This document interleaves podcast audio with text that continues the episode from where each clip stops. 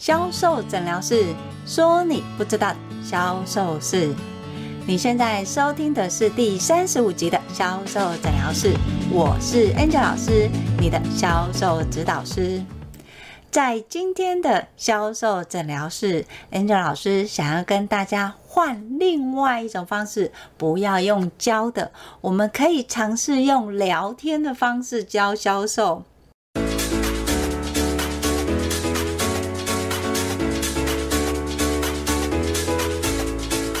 每次 Angel 老师在听我自己录完的销售诊疗室，我其实都觉得好像听起来有一点点凶凶的，还是其实不是一点点，是听起来就感觉嗯，好，老师在上课的感觉。但在前面的几集，呃，三十四集前的销售诊疗室，大部分都是会急于跟大家讲销售的一些基本的概念跟脉络。如果你有从第一集真的认真听到后面的三十几集，你会开始发现说，哎，Angel 老师在里面讲的，好像脉络都差不多。就是不管你今天是卖什么商品，你一定要知道说，你的东西要卖给谁，客人为什么要跟你买，他跟别人有什么不一样，好像都是这些元素在换来换去，那个差异性好像不大，对。因为销售的本质，在它的脉络，尤其以全方位的销售，它向来就不是以技巧为主。销售它其实是一个技术，所谓的技术是就像修车子一样，你今天看到一台车坏了，你必须要马上知道这台车坏的原因是什么。在销售的过程也是，你的目的是要卖东西给客人。可是当客人不买的时候，你一定要在第一个时间知道你的客人为什么不买，他不买的原因是什么。针对这个问题，你去修正，你销售的技术才会越来越好。就像你修车技术会越来越好，那销售跟修车其实也是一样的脉络。你今天修车，你没有办法去保证今天来的车子它坏的原因是什么。我想大家应该都会有一个经验值，今天忽然出现的客人好像都是很像的客人。今天来的客人都是买特价商品，今天来的客人都是买组合，今天来的客人都是买高价商品。修车也会遇见类似这种，今天来的客人好像都是轮胎坏掉了。今天来的客人好像都是螺丝松，今天来的客人好像都是换机油，就都会有这些。所以其实，在销售里面，你说会不会有一些所谓的运势，其实也是会有的。所以你会发现，很多销售人员很多会是一定要去拜拜。不管是拜土地公也好，基督教也好，或是算命也好，他会希望说借由这样的好运带来好客人。这其实呃，有时候你真的是不得不相信。但与其相信这种命运的不稳定，Angel 老师会比较希望说，你可以做到你掌控的。你可以掌控的是你眼前的客人，就算他现在不买，他是不是有可能后面跟你买？在销售。Angel 老师其实看的也是这一块，不太希望说你今天你在销售是因为哦，我刚好去拜了土地公，所以我的业绩很好。我比较希望说你可以把你成功的这些元素建立成习惯，经由这些习惯去练习之后，它会变成你在很短的第一时间，你就可以去销售给客人。你在面对客人的时候，你就知道你要说什么做什么，你的客人就会跟你买。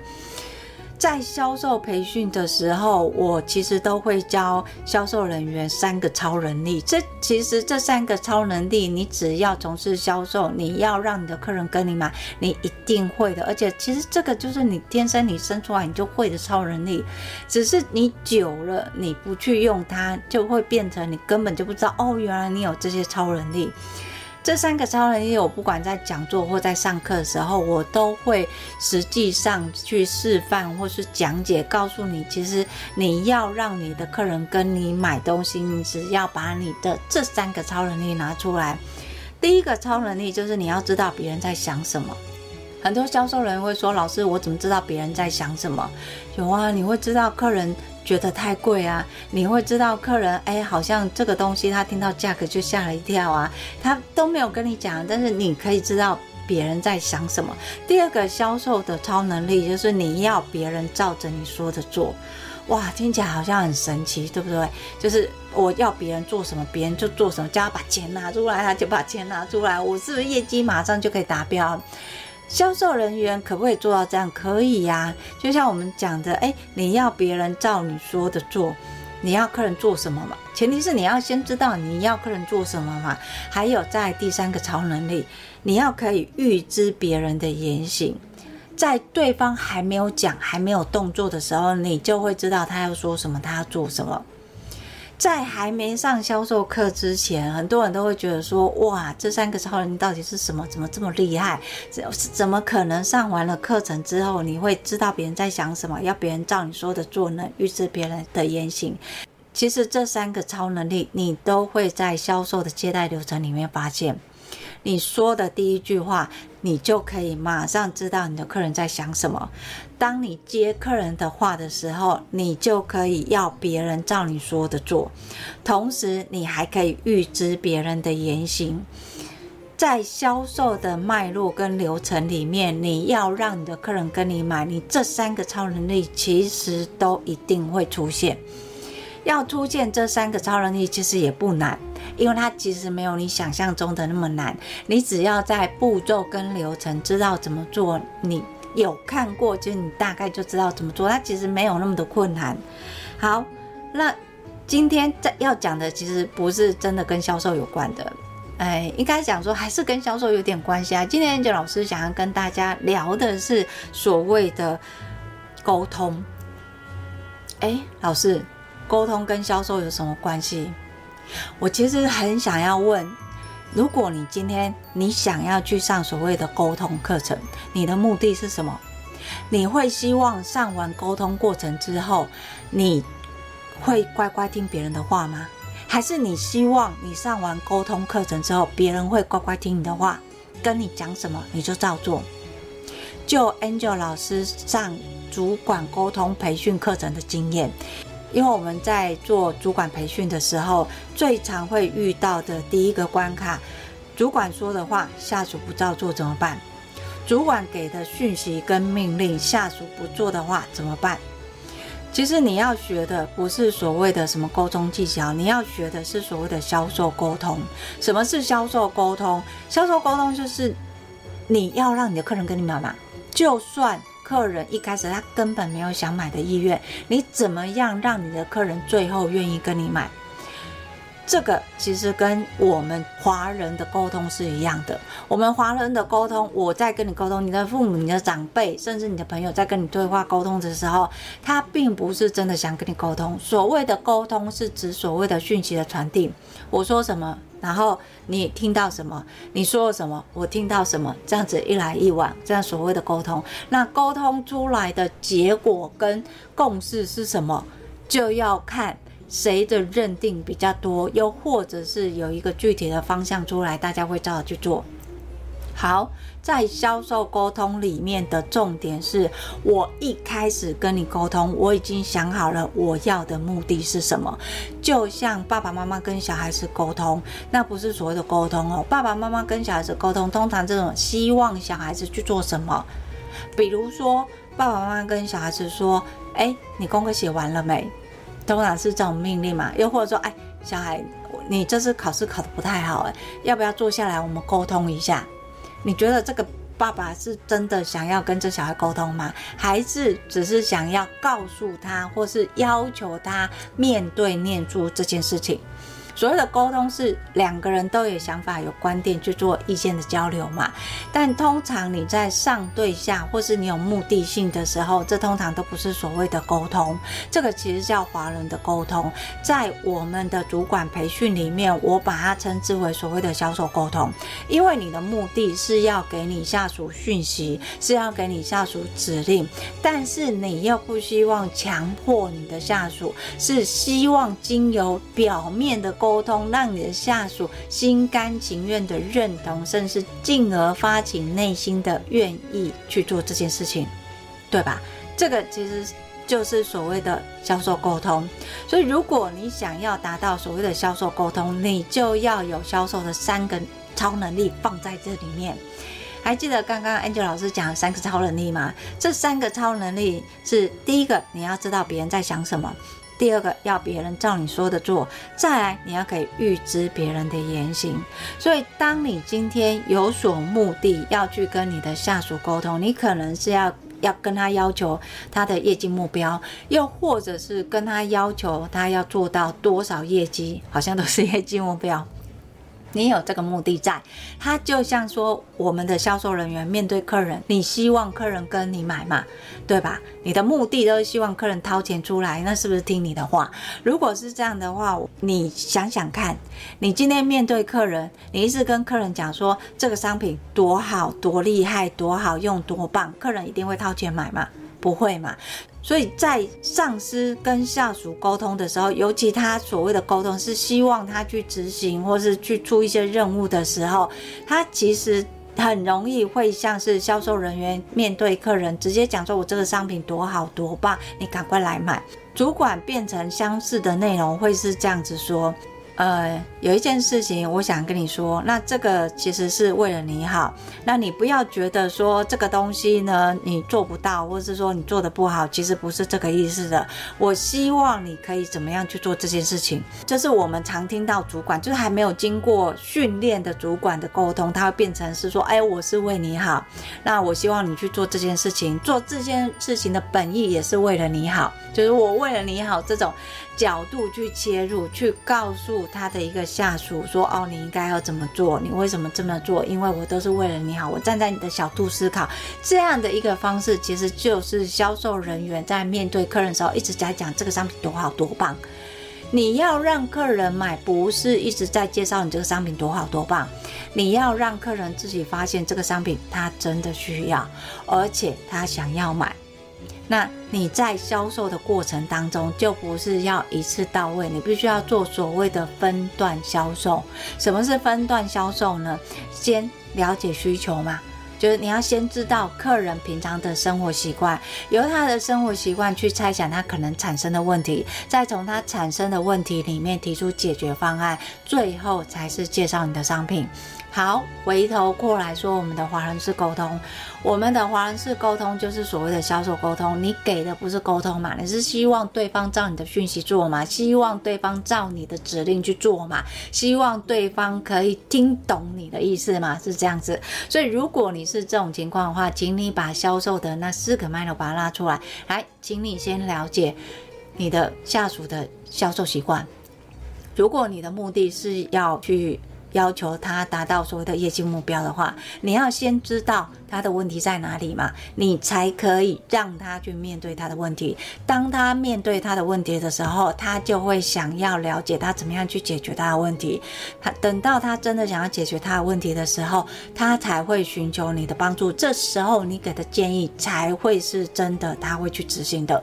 所以，一般主管最常做的错误的状况是什么？哎，那个某某某，我跟你讲，你这一次的业绩啊，做得很不理想。那我是为你好，因为你如果再继续这样子下去的话，你可能考绩就不好，你也领不到奖金。那这样子，其实最后来讲，你会变成说，呃，你明年的这个时候，我可能就没有办法举荐你当一个店长啊或主管啊。那我希望你再加奖，在这个月你可不可以再做超三十趴？如果你是这种方式跟你的下属沟通的话，你的下属他只会觉得说，哎，我也知道我业绩不好啊，我也知道你要骂我啊，那你说为我，可是客人就是不买啊。我现在面对的问题就是，我也很想把业绩做好，可是我做不到啊，我也不知道我怎么做啊。这时候，如果你再跟他讲说，那你扣客了没？你去发传单了没？你做了什么努力？那为什么你会做不到？很多主管会这样子去质问他嘛，哎，你你说你想做好，那你做什么？那你为什么做不到？这种对话听起来就像销售人员在跟客人讲，这个东西很好，对不对？所以你现在不买就很可惜呀。啊，你如果再不买的话，你的问题会越来越严重啊！你要知道哦，你现在问题还是小问题哦。你如果再不买这个商品去改善你的问题，你的问题会越来越严重啊！但是到后面你是没有办法救的哦。这其实是一样的脉络跟一样的方式，所以你的主管在面对你的下属，当他提出问题跟困难的时候，你不是去检视他做了什么，或者是去询问他说，那你觉得你应该要怎么做？你改进的方法是什么？你这样等同于你只是更加的去责备他，怪他，就是因为你不努力，所以你才做不到业绩目标。你要做的是，你想要他做什么？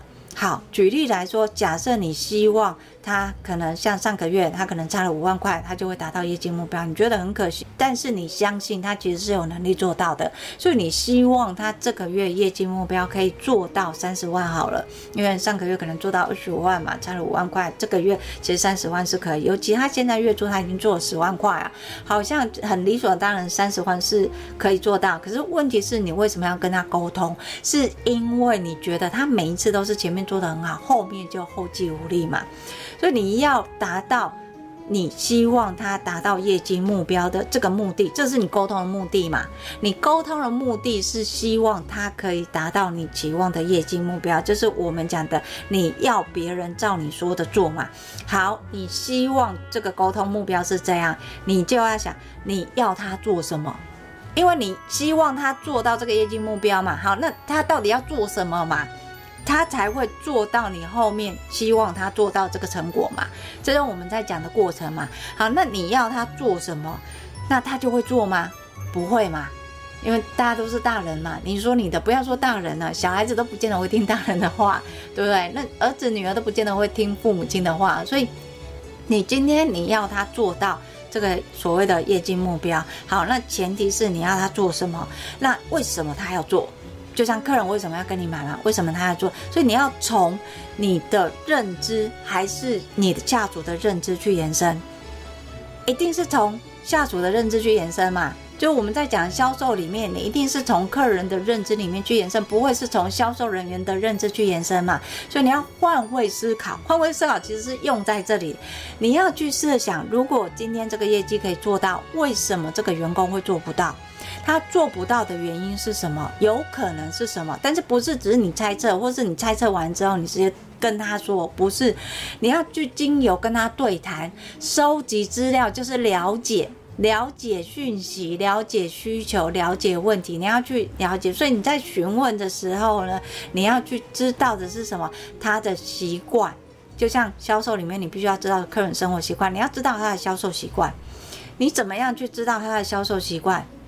就看他怎么卖嘛，对不对？你看他怎么样去卖，经由他跟客人互动跟对谈之后，你要去检视，检视什么？检视销售流程，在这销售流程里面的六大步骤，他做了什么？他没有做到什么？所以你看有没有？你从这个流程步骤，你就会知道他做什么，他没做什么，而不是你去问他说：“好，你做了什么努力？那你觉得你要再做什么？”不是，是你要自己先知道他做了什么，或者他没有做什么。等到你发现他做了什么或没有做什么，你去看他做的地方是不是其实对他的销售是有帮助的？他只是不是只有他他没有做的部分？他是不是只要做上他没有做的部分，这笔单就成交了？所以你身为主管，你要去检视的是这个环节，他在销售过程当中他做了什么，他没有做过什么。Angel 老师有一次在辅导一家业者的时候，刚开始呃，我们在检视所谓的销售流程跟脉络。其实这家公司它的销售流程脉络，我觉得基本上价格都不错，就。文书上来看，它是完整的。为什么讲文书上来看呢？因为我自己实际到销售卖场，我听销售人员介绍的时候，销售问题一大堆。他基本上他完全没有照他的文书的销售的接待流程跟销售脉络在走，他全部都是让销售人员自己自由发挥。销售人员想说什么就说什么，销售人员想介绍什么就包含今天新人刚进来。他也让新的销售人员用自己原有的销售习惯去销售。好，那在老板就总经理就在问了，哎，那 Angel 老师，我们现有的销售，你看我们的整个销售流程也有啊，销售方式脉络也有啊，可是我们就不懂啊，我们这些该有的流程步骤都有，但为什么我们的业绩起不来？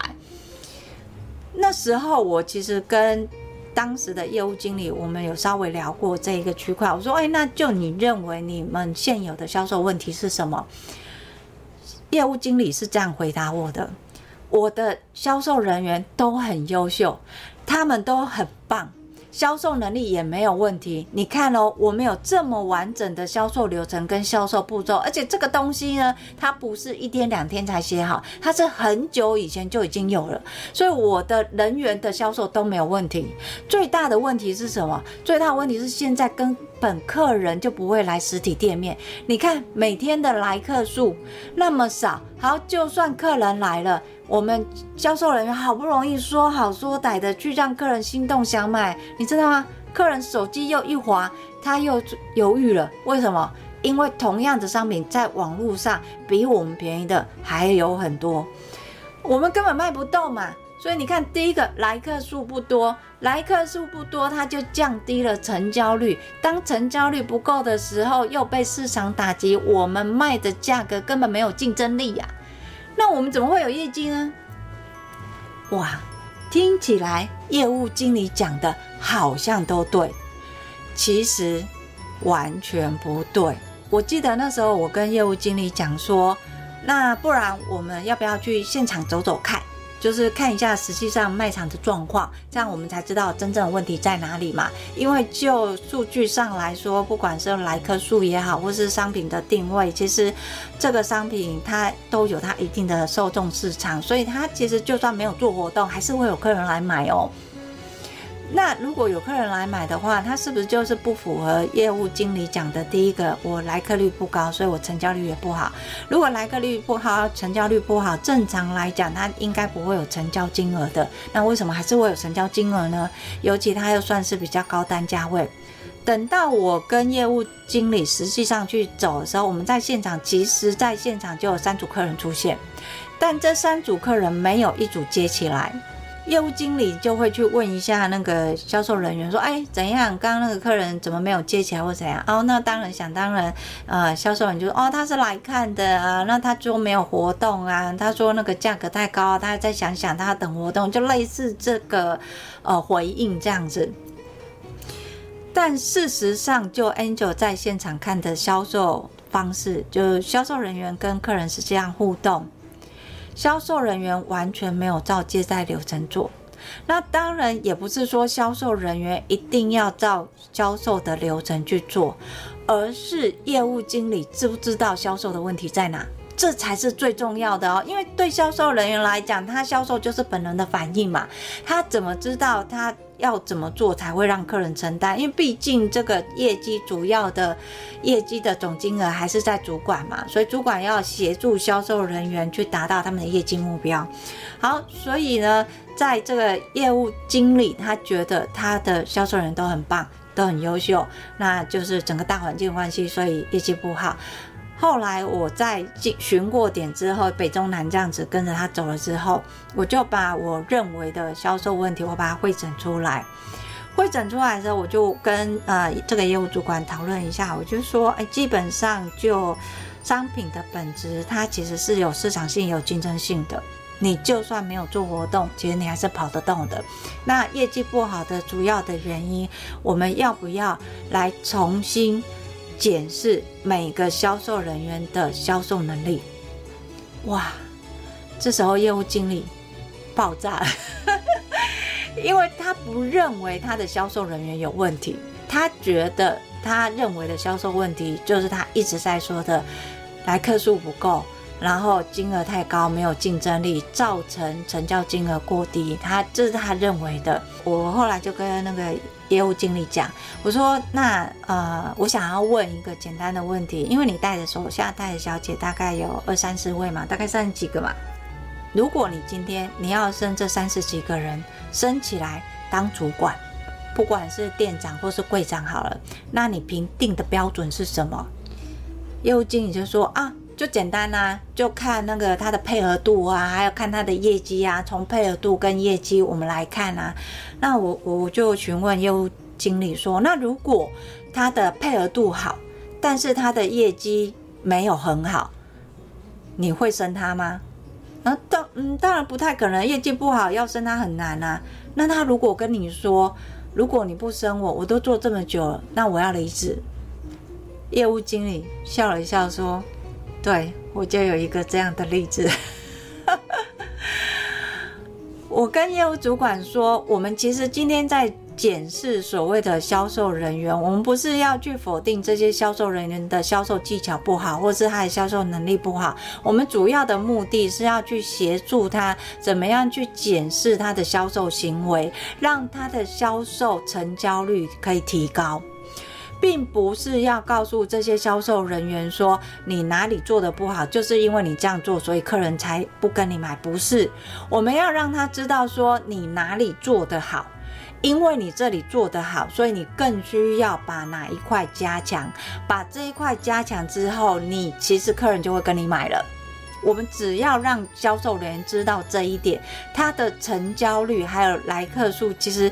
它不会是绝对的影响到你实质上的，我们只要让他知道这一点就好。他只要知道这一点，他的成交率一定会提升。当成交率提升的时候，他的销售业绩一定会达标。同时呢，我们也可以依据销售人员的销售能力去帮他逐年增加，因为你要知道一件事情哦，你的销售人员他跟你一年、跟你两年、跟你三年，他不可能都用第一年的销售能力再去存活，他必须要逐年的成长，因为他可能需要的业绩会越来越多，甚至于他到第三年他需要带人嘛，但问题是他会不会带人，他会不会教人，这是一个问题嘛，所以你主管的任务你是要协助他看见问题。甚至怎么样去解决问题？因为未来他也有可能是主管嘛。那我们怎么样让这些销售人员看见问题跟解决问题？不是告诉他哪里做的不好，你要怎么做，他不会听。就像我们在跟客人讲这个商品多好、多厉害、多好用，你要买回去用，他也不会听一样。你要告诉这些销售人员说：“哎，在你的整个销售，在刚刚你跟客人互动，我觉得你哪里说的很好。”如果我是客人，我也有点心动。好，那后来客人不买的原因，主要你认为是什么？而哦，客人觉得太贵啊，或者怎样？诶，可是如果站在我是客人的立场，我觉得你再多跟我说什么，我会更心动。那你在说这一块的时候，你是不是就把你的销售流程把它带进去？好，后来呢，业务主管他听进我的建议了，他把这个销售流程的表格，大家把它记。哎呦，在销售的时候，客人一进来，销售人要说什么，要做什么，甚至在提供客人体验商品的时候，他要做到视听处的哪三个部分的到位，真正在销售流程里面置入，知道别人在想什么，要别人照你说的，还有可以预知别人的原型。在这个流程过程，本来这个业务经理他不是一开始都说他。觉得他的销售人员销售没有问题吗？检视回来之后，他看着那个表格，他回来跟我开会。他说：“我一直以为我的销售人员销售能力是 OK 的，但我考了一回之后，居然没有半个人及格。”但我还是很怀疑。业务经理说：“我还是很怀疑，他们照这个表格做。”真的有业绩吗？因为他他现有的销售人员有可能很多，他说没有半个及格嘛，那没有半个及格，为什么还会有业绩？所以他相对他会质疑这个表格。诶，如果这个表格它是有效的，但是我没有半个人是照这个表格做，那为什么还有业绩？那我就会跟他讲说，好，基本上这个表格呢，它是属于参考值，你要看是比重率。在哪几个百分比呢？他做的比较多，其实客人就愿意跟你买。所以在销售流程，我们要要求销售人员不是照这个表格死背或照做就一定有业绩，不是。他还要依据每个销售员的销售经验跟销售特质，去放大他的销售特质跟他的销售经验，去结合这个表格。这个表格对他来讲才是加分的。不然你直接要销售人背这个表格，他不是辞职给你看，就是。是摆烂给你看哦，因为他就会觉得说他根本做不到嘛。你要用这种方式。后来我们把这个流程用 demo 的方式，就是我直接当销售人员，我卖一次给业务经理听，然后告诉业务经理在哪几个百分比里面，它其实是重要的，甚至哪几句话不能删。就像 Angel 老师常说的，问客人你平常都买哪一家的那个买。好，不要变成哦，你平常都用什么保养品？不要，你把它换哈。就有一些话术，它确实是不能换，因为你要知道别人在想什么嘛，要别人照你说的做嘛，都是预知别人的言行啊。有一些暗示、指令、关键字那些还是要说出来的。那我们只要聚焦在这个部分就好了。经过大概三个月的修正。就一直修正，那当然中间还有一个很大的一个关卡，在于业务主管跟下属沟通的方式。他跟下属沟通的方式，就像说 Angel 老师一开始说的，他直接就用命令式的，哎，你这个做的不对，你不应该这样做，你少了什么步骤。我在刚开始的时候，我的心都捏了一把冷汗，你知道，因为你那种方式出去，它一定是反弹效益回来的嘛。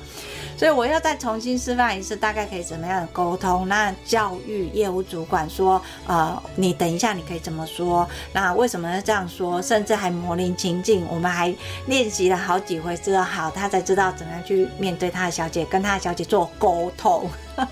销售沟通就就是那种主管跟下属，我要你做什么，但是我不是直接告诉你我要做什么，我是让你自己发现你要做什么，为什么，用这样的方式去对谈。然后，在半年之后，整个的业绩，第一个他们面临的状况是以前人流的状况，就是跑得很快，人都跑得很快。那因为进来的人，第一个做不到业绩嘛，然后第二个不知道怎么做嘛，所以我们在整个流程系统化跟标准化之后，他让后来他找的新人，其实新人他就很快就上手了，因为他知道。面对新客人的时候，我要介绍什么商品，我要怎么说，客人会提出什么问题，甚至客人家里的商品，我可以怎样去回应，让客人知道说为什么他要买我们家的，买回去可以跟他现在的怎么样做搭配。所以第一个新人有指标，那新人他的效益是最快的，因为他只要照那个流程做，他是白纸一张嘛，他很快就可以看到他的绩效跟业绩。这时候老人有威胁了。当然会有一些穿小鞋的动作，那这时候我会再跟呃业务经理讲说，呃，如果有类似这种情况，你要怎么样去回应跟对应？这个其实又是所谓的销售沟通，因为你的目的是什么？是希望资深的去带新进人员嘛，不是资深去攻击新进人员嘛，所以你就不能去责骂资深人员嘛，你要有目的性的去跟他对谈。好，对谈之后，后来哎，资深人就发现说，如果真的要待下去。只能跟新人学那一套，就是因为实际上新人在做的时候，他已经有每天都有了 demo 嘛，他就大概知道那个流程跟脉络。资深销售人之所以为什么不愿意跟着做的原因，大部分都是来自于他没有那个画面，没有人示范，没有人告诉他怎么做。那我们在那时候，我们还拍了一个影片，其实那个影片是要给新进人员看的。哎，你好，欢迎光临哦。那有用过我们家的商品吗？哦，那你平常都习惯使用哪一个品牌的？好，先了解客人的生活习惯。我们在每个对话，然后商品的置入，包含我们关键字，我们都把它关出来。就是你的商品的介绍，假设你有一百多个字，那你不用一百多个多个字都背得一字不漏，你把几个主要的关键字抓出来就可以了。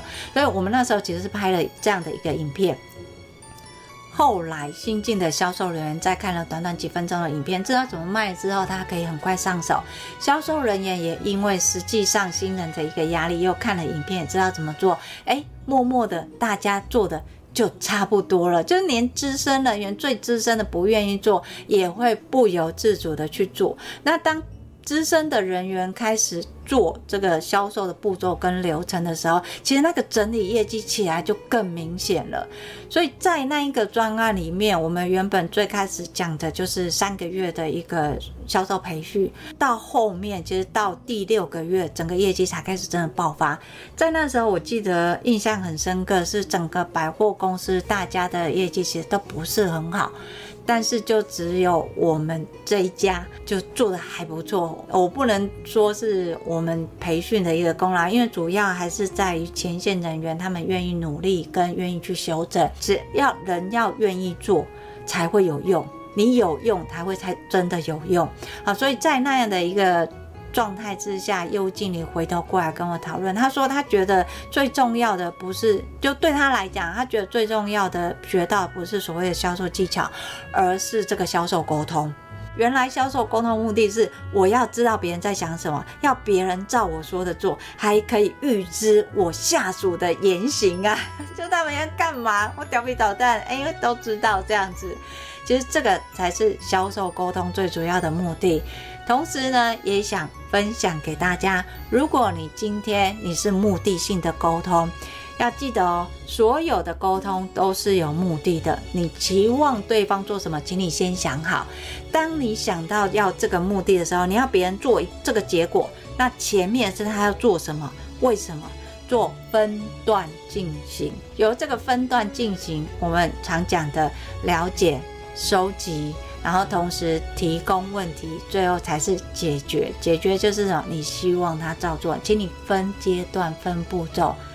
对方就会乖乖的照你的做，你也会拥有三个销售超能力：知道别人在想什么，要别人照你说的做，能预知别人的言行。好，今天聊得有点久，好，今天的销售诊疗室，所谓的销售沟通，我们就跟大家聊到这里。如果你想要知道更多的销售文章，欢迎搜寻 FB 的天使美学销售。如果你想要知道一对一的销售要诀，你要知道你自己的销售问题在哪里，这样的销售问题又要怎么拆解的话，欢迎跟我预约，我会把。联络的方式放在叙述栏里面。当然，如果你想要用听的学销售，销售诊疗室会固定在二四六更新。我是 Angel 老师，你的销售指导师，销售诊疗室，我们下集见，拜拜。